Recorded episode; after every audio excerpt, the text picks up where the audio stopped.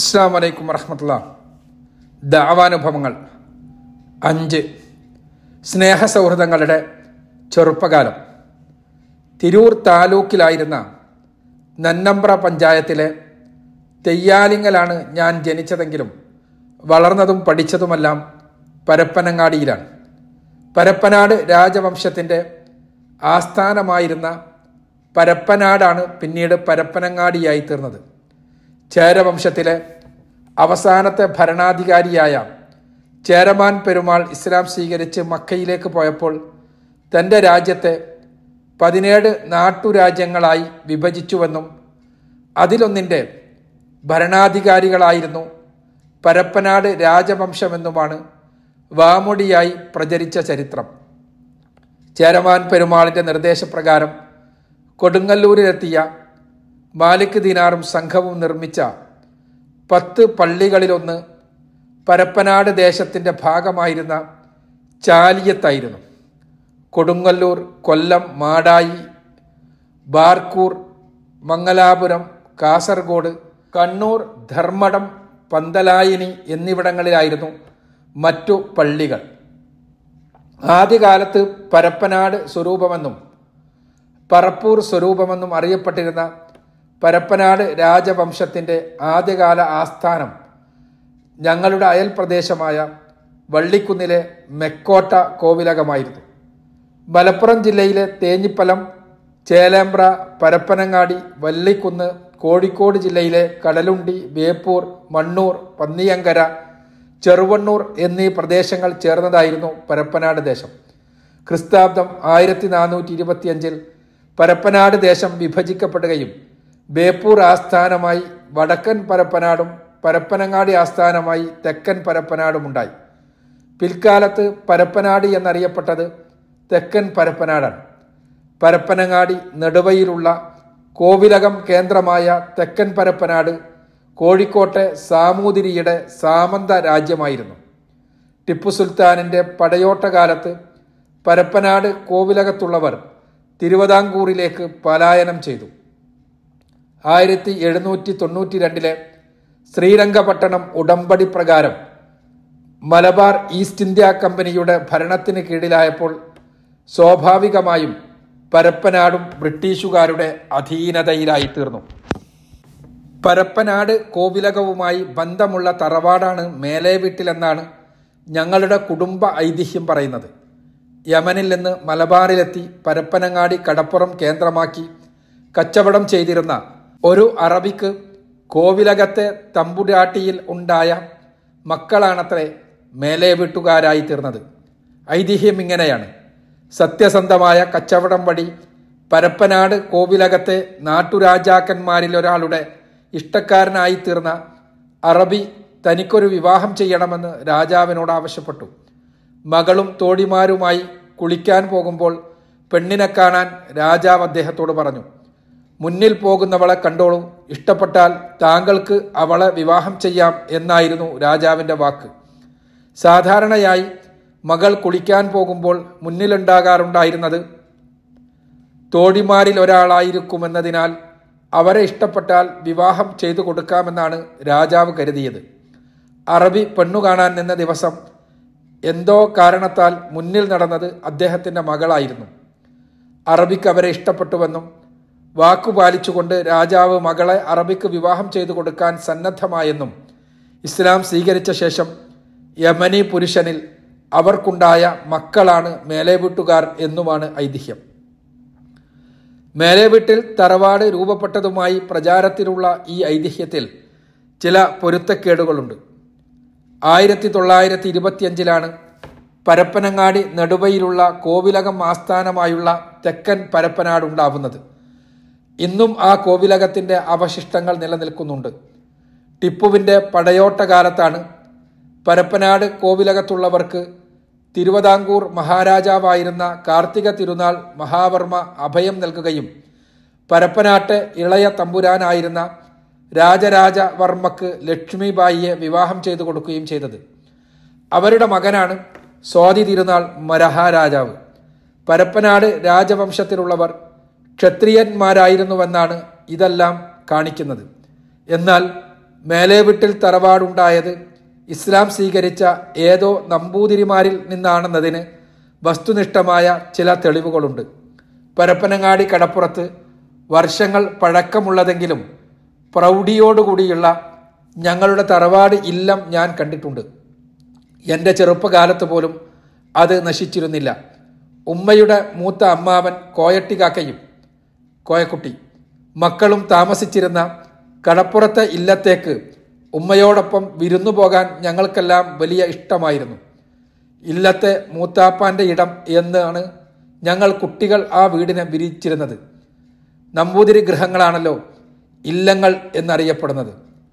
ഉമ്മയുടെ ചെറിയ അമ്മാവനായ കുഞ്ഞിക്കോയ ഹാജിയുടെ വീടായിരുന്ന വൈചാരകവും ബ്രാഹ്മണ ഗൃഹങ്ങളുടെ മാതൃകയിലുള്ളതായിരുന്നുവെന്നാണ് ഓർമ്മ.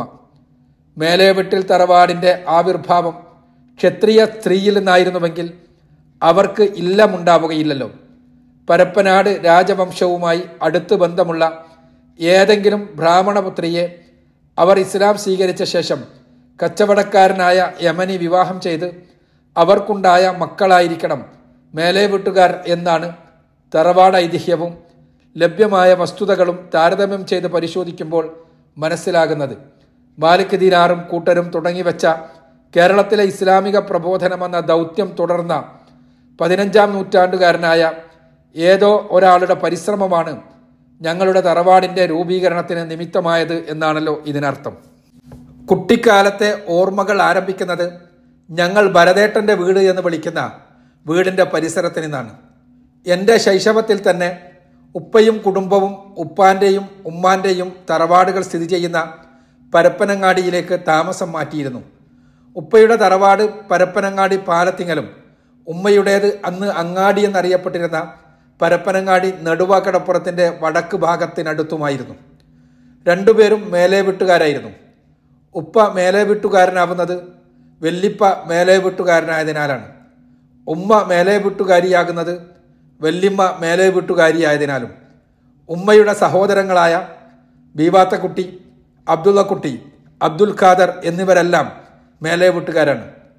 ഉപ്പയുടെ സഹോദരങ്ങളും അങ്ങനെ തന്നെ. ഉപ്പയുടെ മാതാവോ ഉമ്മയുടെ പിതാവോ മേലെ വീട്ടുകാരായിരുന്നില്ല. ഉപ്പയുടെ വീട് പൂർണമായും മക്കത്തായത്തിലും ഉമ്മയുടേത് വരുമക്കത്തായം കലർന്ന മക്കത്തായത്തിലുമായിരുന്നുവെന്നാണ് ഇതിൽ നിന്ന് മനസ്സിലാവുന്നത്. മേലെ വീട്ടിൽ തറവാടിന്റെ പ്രൗഢിയുമായി ബന്ധപ്പെട്ട് ഉമ്മ പറഞ്ഞു തന്ന ചെറുപ്പകാല കഥകളിൽ ഇസ്ലാമീകരിക്കപ്പെട്ട ഇല്ല സമ്പ്രദായങ്ങളും സ്ഥിര സന്ദർശകരായ അടിയാന്മാരും അവർ കൊണ്ടുവരുന്ന കാണിക്കകളും അവരുടെ തമ്പ്രാൻ വിളികളും അവർ വഹിച്ച പല്ലക്കുകളിലെ യാത്രകളുമെല്ലാം നിറഞ്ഞു നിൽക്കുന്നുണ്ട്.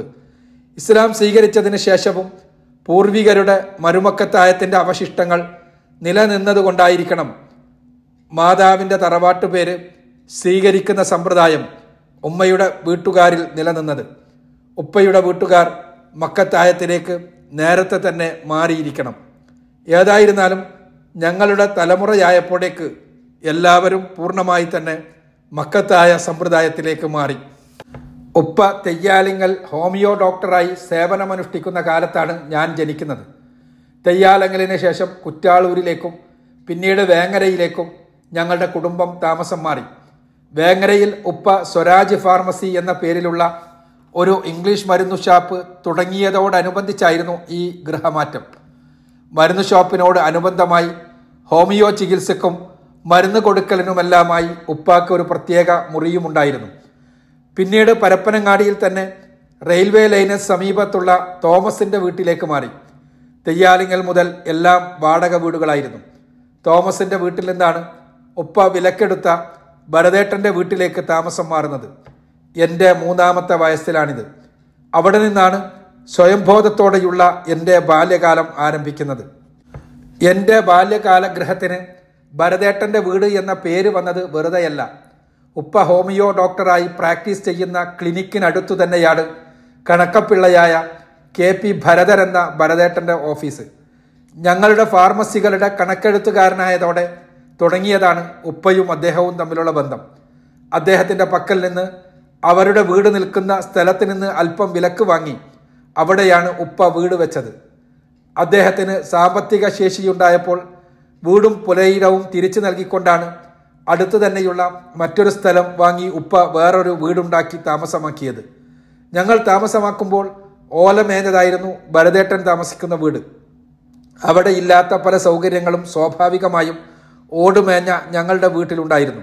എന്നാൽ ആ സൗകര്യങ്ങളൊന്നും ഞങ്ങൾക്ക് വേണ്ടിയുള്ളത് മാത്രമായിരുന്നില്ല. ഭരതേട്ടനും കുടുംബവുമെല്ലാം അവ അവരുടേതുപോലെ തന്നെ ഉപയോഗിച്ചു. അവരുടെ വീട്ടിലെ സൗകര്യങ്ങൾ ഞങ്ങളും ഉപയോഗിച്ചു.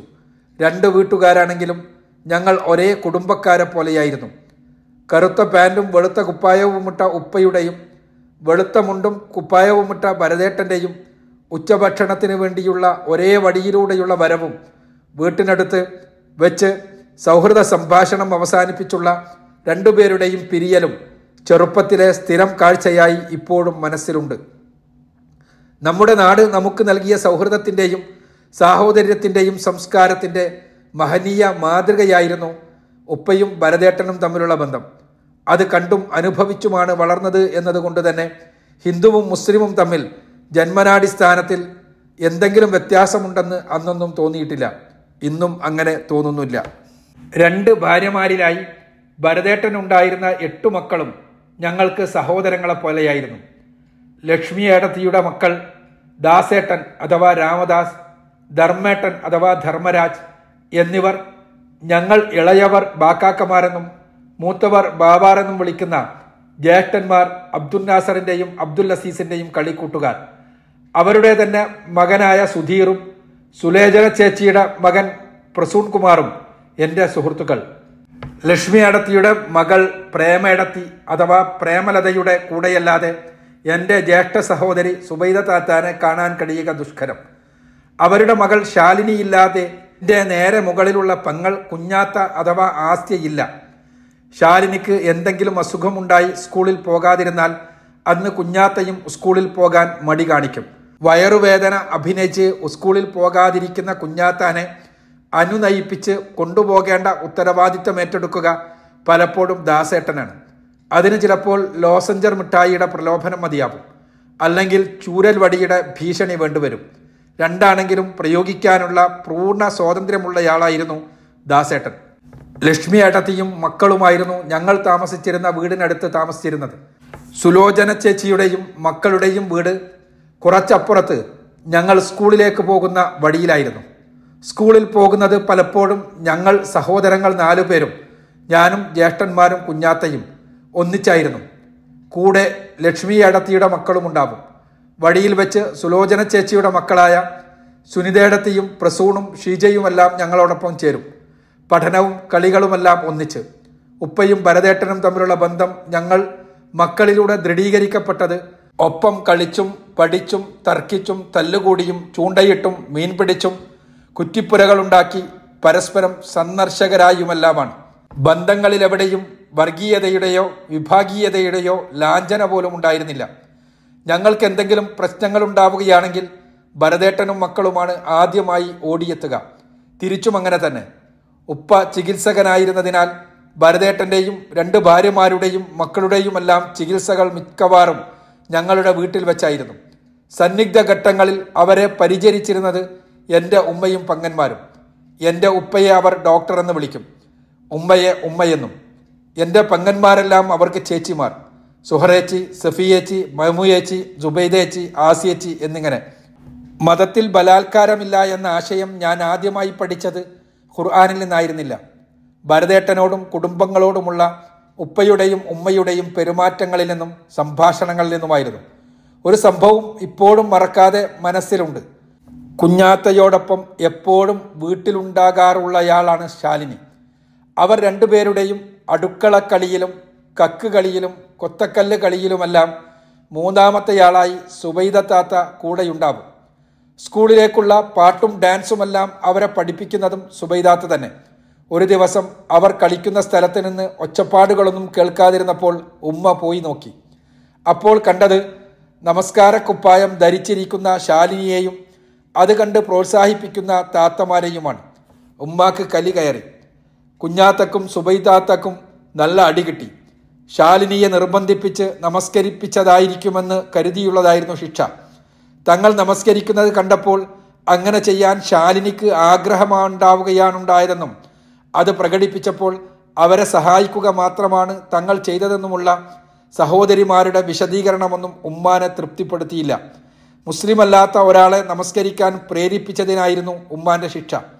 പ്രലോഭിപ്പിച്ചുകൊണ്ടോ നിർബന്ധം ചെലുത്തിക്കൊണ്ടോ അല്ല ഒരാൾക്ക് ഇസ്ലാമിനെ പകർന്നു നൽകേണ്ടത് എന്ന പാഠം എന്റെ മനസ്സിൽ ആദ്യമായി രേഖപ്പെടുത്തിയ സംഭവമായതുകൊണ്ടാണെന്ന് തോന്നുന്നു.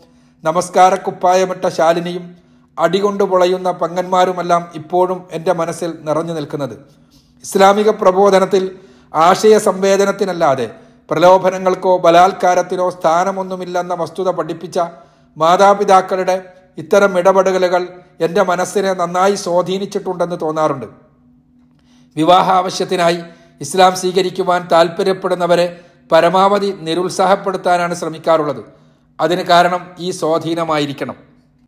പരപ്പനങ്ങാടി ഒരു മുസ്ലിം ഭൂരിപക്ഷ പ്രദേശമാണെങ്കിലും ഞങ്ങളന്ന് താമസിച്ചിരുന്നത് ഹിന്ദുക്കളുടെ വീടുകൾക്ക് നടുവിലാണ്. ഞങ്ങൾക്ക് പിന്നിൽ അല്പം അകലെയായി ഒരു ക്ഷേത്രവും ഉണ്ടായിരുന്നു. അയൽപക്കത്ത് തന്നെ ഭരതേട്ടന്റെ വീട് അതിനപ്പുറത്ത് മാതു ചേച്ചിയുടെ വീട് ഇപ്പുറത്ത് അപ്പുവേട്ടന്റെ വീട്. കുറച്ച് ദൂരെയാണ് ഏറ്റവും അടുത്തുള്ള മുസ്ലിമായ പട്ടാളക്കാരന്റെ വീട്. ആർമിയിൽ നിന്ന് റിട്ടയർ ചെയ്ത അദ്ദേഹത്തെ എല്ലാവരും പട്ടാളക്കാരൻ എന്നായിരുന്നു വിളിച്ചിരുന്നത്. പേരെന്താണെന്ന് ഞങ്ങൾക്കൊന്നും ഇപ്പോഴും അറിയില്ല. ഇവർക്കിടയിൽ സൗഹൃദത്തോടെയും സ്നേഹത്തോടെയും ഞങ്ങൾ നല്ല അൽവക്കക്കാരായി ജീവിച്ചു. ഞങ്ങളുടെ കളികളും തർക്കങ്ങളും തല്ലുകൂടലുകളുമെല്ലാം ഉപ്പയും ഉമ്മയും ആസ്വദിച്ചതുപോലെ തന്നെ അയൽപക്കങ്ങളിലെ അച്ഛന്മാരും അമ്മമാരുമെല്ലാം ആസ്വദിച്ചു.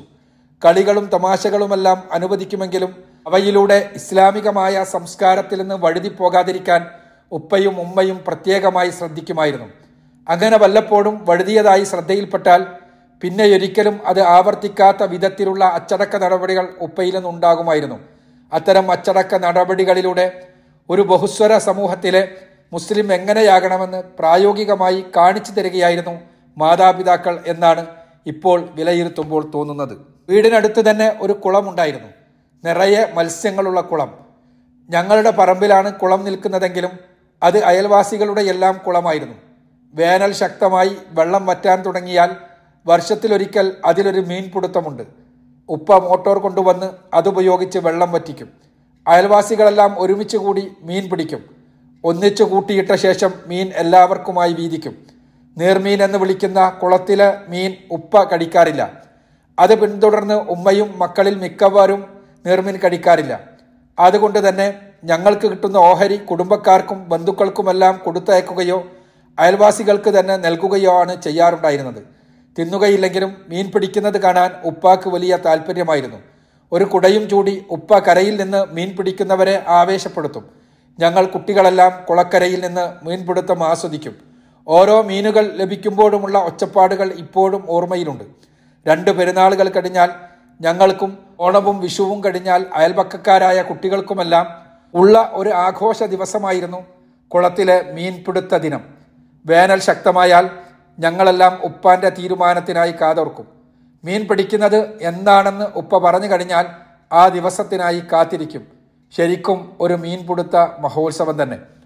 കുളത്തെക്കുറിച്ച് സൂചിപ്പിച്ചത് അതുമായി ബന്ധപ്പെട്ട ഒരു സംഭവം പറയാനാണ്. ഉപ്പ ഞങ്ങളെ പഠിപ്പിച്ച ഒരു വലിയ പാഠം പങ്കുവെക്കാനാണ്. മീനുപിടുത്ത മഹോത്സവം നടക്കുന്നതിന് ദിവസങ്ങൾക്ക് മുമ്പ് കുട്ടികളിൽ പലരും ചൂണ്ടലുകൾ ഉണ്ടാക്കി കുളത്തിൽ നിന്ന് മീൻ പിടിക്കുക പതിവാണ്. ഈറമ്പം എന്ന പ്ലാസ്റ്റിക് നൂലിന്റെ ഒരറ്റത്ത് ഇല്ലിക്കോൽ എന്ന് വിളിക്കുന്ന മെലിഞ്ഞ മുളങ്കോലും മറ്റേ അറ്റത്ത് ഇരുമ്പിന്റെ ചൂണ്ടക്കൊളുത്തും കെട്ടിവെച്ചുകൊണ്ടുള്ളതാണ് ചൂണ്ട.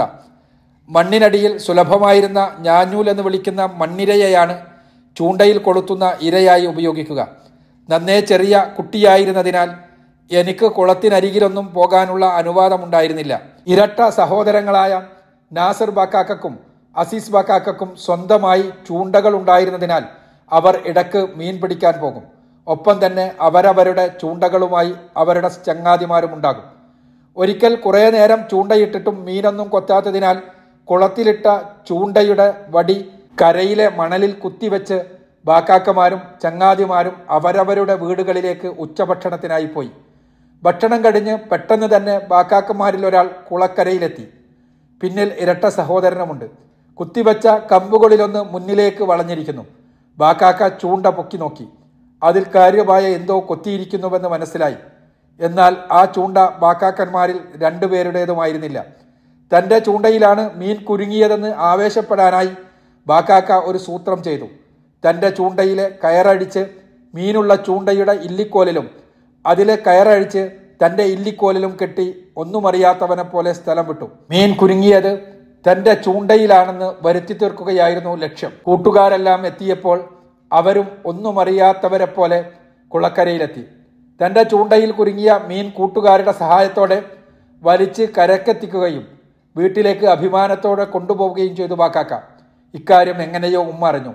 ബാക്കാക്കാനെ ഗുണദോഷിക്കുകയും ഉപ്പ വരട്ടെ എന്ന് പറയുകയും ചെയ്തു. വൈകുന്നേരം വീട്ടിലെത്തിയ ഉപ്പ പാത്രത്തിൽ കിടക്കുന്ന മീൻ കണ്ടു. ആരാണിത് കൊണ്ടുവന്നത്? ഉമ്മ ബാക്കാക്കാന്റെ പേര് പറഞ്ഞു. ഉപ്പ ബാക്കാക്കയെ വിളിച്ചു മീനെടുക്കാൻ പറഞ്ഞു. ബാക്കാക്ക എടുത്തു. നടക്കാൻ പറഞ്ഞു ഉപ്പ മുന്നിലും ബാക്കാക്ക പിന്നിലുമായി നടന്നു. മീൻ ആരുടെ ചൂണ്ടയിലാണോ കുരുങ്ങിയത്? ആ സുഹൃത്തിന്റെ വീട്ടിലെത്തി. ആ സുഹൃത്തിന് മീൻ കൊടുക്കാൻ പറഞ്ഞു. ബാക്കാക്ക കൊടുത്തു. അവർ അത്ഭുതപ്പെട്ടു. ഉപ്പ കാര്യം പറഞ്ഞു മീൻ കുരുങ്ങിയത് ഇവന്റെ ചൂണ്ടയിലാണ്. എന്റെ മോൻ തന്ത്രത്തിൽ അത് കൈക്കലാക്കിയതാണ്. അക്കാര്യം ഉപ്പ പറഞ്ഞപ്പോഴാണ് ആ വീട്ടുകാരറിഞ്ഞത് ബാക്കാക്ക തന്ത്രത്തിൽ ചൂണ്ടക്കയർ മാറ്റിക്കെട്ടുന്നത് കണ്ട ഏതോ അയൽവാസി ഉപ്പയോട് പറഞ്ഞതായിരുന്നു സംഭവം. മുസ്ലിം ആണെങ്കിലും അല്ലെങ്കിലുമെല്ലാം അയൽക്കാരോട് നല്ല നിലയിൽ പെരുമാറണമെന്ന് മാത്രമല്ല അവരോട് യാതൊരുവിധ അനീതിയും പാടില്ലെന്നു കൂടിയുള്ള പാഠം ഞങ്ങളെ പഠിപ്പിക്കുകയായിരുന്നു ഉപ്പ. സ്വന്തം മകന്റെ പക്കൽ നിന്ന് കാര്യമായി ആരും അറിയാതെയുണ്ടായ ഒരു തിന്മ മറച്ചു വെക്കുന്നതിന് പകരം അതിന് അവനെക്കൊണ്ട് തന്നെ പ്രായച്ചിത്തം ചെയ്യിച്ച് ഇനി അത് ആവർത്തിക്കാതിരിക്കാൻ ജാഗ്രത കാണിക്കുന്ന ഉത്തരവാദിത്വമുള്ള പിതാവിനെയും ഇവിടെ നാം കാണുന്നു. മതം നോക്കാതെയുള്ള നീതി നടപ്പാക്കുന്നതും തെറ്റുകൾ തിരുത്തുന്നതിൽ സ്വന്തക്കാരെയും മറ്റുള്ളവരെയും വേർതിരിക്കാതിരിക്കുന്നതുമെല്ലാം എങ്ങനെയെന്ന് ഖുർആാനിന്റെയും നബിജീവിതത്തിലെ ഏടുകളുടെയും അടിസ്ഥാനത്തിൽ മനസ്സിലാക്കുന്നതിന് മുമ്പ് തന്നെ മാതാപിതാക്കളിൽ നിന്ന് മനസ്സിലാക്കുവാൻ ഭാഗ്യം ലഭിച്ചത് ഇത്തരം സംഭവങ്ങളിലൂടെയാണ്. സ്വന്തക്കാരുടെ തെറ്റുകൾ വളരെ ചെറുതായും മറ്റുള്ളവരുടേത് വളരെ വലുതായും കാണുന്ന വർഗീയതയോട് ഒരു വിധത്തിലും സന്ധി ചെയ്യാനുള്ള മനസ്സ് വരാത്തത് ഇത്തരം പാഠങ്ങൾ വഴി സമ്പന്നമായ ചെറുപ്പമുണ്ടായതുകൊണ്ട് കൂടിയാണെന്നാണ് ഞാൻ കരുതുന്നത്. അയൽക്കാരുമായുള്ള മാതാപിതാക്കളുടെ കൊള്ളക്കൊടുക്കകളിൽ നിന്നാണ് പങ്കുവെക്കലിന്റെ മതമെന്താണെന്ന പാഠം ഞങ്ങൾ മക്കളെല്ലാം മനസ്സിലാക്കിയത്. അടുത്തുള്ളവരൊന്നും പട്ടിണി കിടക്കുന്നില്ലെന്ന് ഉറപ്പുവരുത്താൻ ഉപ്പയും ഉമ്മയും ഞങ്ങളെ ശീലിപ്പിച്ചു. രോഗികളോ പ്രയാസമനുഭവിക്കുന്നവരോ ഉള്ള അടുത്ത വീടുകളിലേക്ക് ചോറും കഞ്ഞിയുമെല്ലാം കൊണ്ടുപോകാനുള്ള ഉത്തരവാദിത്തം പങ്ങന്മാർക്കായിരുന്നു. അവരുടെ പാവാടയും പിടിച്ച് പല വീടുകളിലേക്കും നടന്നത് ഓർമ്മയിലുണ്ട്. വീട്ടിലുള്ള സാധനങ്ങൾ അവ എത്ര വിലപിടിപ്പുള്ളവയാണെങ്കിലും അയൽക്കാരുമായി പങ്കുവെക്കുന്നതിന് അവർക്ക് യാതൊരു വൈമനസ്യവും ഉണ്ടായിരുന്നില്ല. സ്ത്രീകൾക്കിടയിലെ ആഭരണങ്ങളുടെയും വസ്ത്രങ്ങളുടെയും പങ്കുവെക്കലുകളാണ് അതിൽ എടുത്തു പറയേണ്ടത് എന്ന് തോന്നുന്നു. വീട്ടിൽ വിവാഹിതരായ ഏതെങ്കിലും എല്ലാം പങ്ങന്മാർ എപ്പോഴും ഉണ്ടായിരുന്നതിനാൽ അവരുടെ ആഭരണങ്ങൾക്കും വസ്ത്രങ്ങൾക്കും ആവശ്യക്കാരായ നിരവധി അയൽവാസികൾ ഇടക്കിടക്ക് വീട്ടിൽ സന്ദർശകരായി ഉണ്ടാവും വിവാഹങ്ങൾക്കും ആഘോഷങ്ങൾക്കും പോകുമ്പോൾ അണിയാൻ വേണ്ടിയാണ് ആഭരണങ്ങളും വസ്ത്രങ്ങളും കടം വാങ്ങിക്കുന്നത്. പരിപാടി കഴിഞ്ഞ് തിരിച്ചു വന്നാലുടൻ തന്നെ അവ മടക്കി തരികയും ചെയ്യും. ഓർമ്മയിലുള്ള ആദ്യത്തെ സഹോദരി വിവാഹം നാലാമത്തേവളായ സുബൈദ താത്തയുടേതാണ്. എന്റെ അഞ്ചാം വയസ്സിൽ നടന്ന അത് ഓർക്കുവാൻ കാരണം അന്ന് തന്നെയാണ് എന്റെ സുന്നത്ത് കല്യാണവും നടന്നത് എന്നതുകൊണ്ടാണ്. ആ വിവാഹബന്ധം ഏറെ നാളുകൾ നീണ്ടു നിന്നില്ല. വിവാഹമോചിതയായ സുബൈദത്താത്ത കുറച്ചു കാലം വീട്ടിൽ തന്നെ ഉണ്ടായിരുന്നതിനാൽ അവരുടെ ആഭരണങ്ങളും വസ്ത്രങ്ങളുമായിരിക്കണം ഏറ്റവും അധികം പങ്കുവഹിക്കപ്പെട്ട ഗാർഹിക വസ്തുക്കളെന്നാണ് തോന്നുന്നത്. ചെറിയ ചെറിയ പരോപകാരങ്ങൾ വിലക്കുന്നത് പോലും മതനിഷേധമാണെന്നുള്ള ഖുർആാനിക പാഠവും അയൽവാസികൾക്കും അവകാശങ്ങളുണ്ടെന്ന പ്രവാചക പാഠവും സ്വന്തം ജീവിതത്തിലൂടെ ഞങ്ങളെ പഠിപ്പിക്കുകയായിരുന്നു മാതാപിതാക്കളെന്ന് തിരിച്ചറിയുന്നത് ആ പ്രമാണങ്ങൾ മനസ്സിലാക്കിയതിന് ശേഷമാണ്. ഹിന്ദുവെന്നോ മുസ്ലിമെന്നോ വ്യത്യാസമില്ലാതെ എല്ലാവരെയും സ്നേഹിക്കുവാനാണ് അയൽപക്കവുമായുള്ള സൗഹൃദ സമ്പർക്കങ്ങളിലൂടെ എന്റെ തലമുറയിലുള്ളവർ പഠിപ്പിക്കപ്പെട്ടത്. ഹിന്ദുവിന്റെ വേദനയെയും മുസ്ലിമിന്റെ വേദനയെയും വേർതിരിച്ച് കാണുവാൻ കഴിയാത്ത വിധത്തിലുള്ള അയൽപക്ക ബന്ധങ്ങളിലൂടെ ഊട്ടപ്പെട്ട വ്യക്തിത്വമാണ് എന്റെ എല്ലാം ബാല്യകാലം നൽകിയ ഏറ്റവും വലിയ സംഭാവനകളിലൊന്ന്. ശരിയെന്ന് ബോധ്യമുള്ള രക്ഷയുടെ ആദർശത്തിലേക്ക് സഹജീവികളെ ക്ഷണിക്കുകയെന്ന പ്രബോധന പ്രവർത്തനങ്ങളുടെ പാതയിലേക്ക് നയിച്ചതിന് പിന്നിൽ ഈ സ്നേഹവും ഗുണകാംക്ഷയുമല്ലാതെ മറ്റെന്താണുള്ളത്? ഞങ്ങൾ വീട് മാറി അവിടെ നിന്ന് ദൂരേക്ക് വന്നതിന് ശേഷവും ഭരതേട്ടനും കുടുംബവുമായുള്ള സ്നേഹബന്ധം അറ്റുപോകാതെ സൂക്ഷിച്ചിരുന്നു. ഇടക്കിടക്ക് ഞങ്ങളുടെ വീട്ടിൽ അവരും ഞങ്ങൾ തിരിച്ചും സന്ദർശിക്കാറുണ്ടായിരുന്നു. ഉപ്പ രോഗിയായി കിടന്ന കാലത്ത് ഈ സന്ദർശനങ്ങളുടെ എണ്ണം കൂടി. ആൺമക്കൾ പ്രവാസികളായതോടെ സന്ദർശനങ്ങൾ കുറഞ്ഞുവെങ്കിലും അന്നത്തെ വൈകാരിക ബന്ധം ഇപ്പോഴും നിലനിൽക്കുന്നു. ഇക്കഴിഞ്ഞ കോവിഡ് കാലത്ത് ദാസേട്ടൻ മരണപ്പെട്ട വാർത്ത ബാക്കാക്ക അറിയിച്ചപ്പോൾ ഹൃദയം വിങ്ങിയതും ബാല്യകാല സ്മരണകൾ മനസ്സിലെത്തിയതുമെല്ലാം അതുകൊണ്ടാണല്ലോ.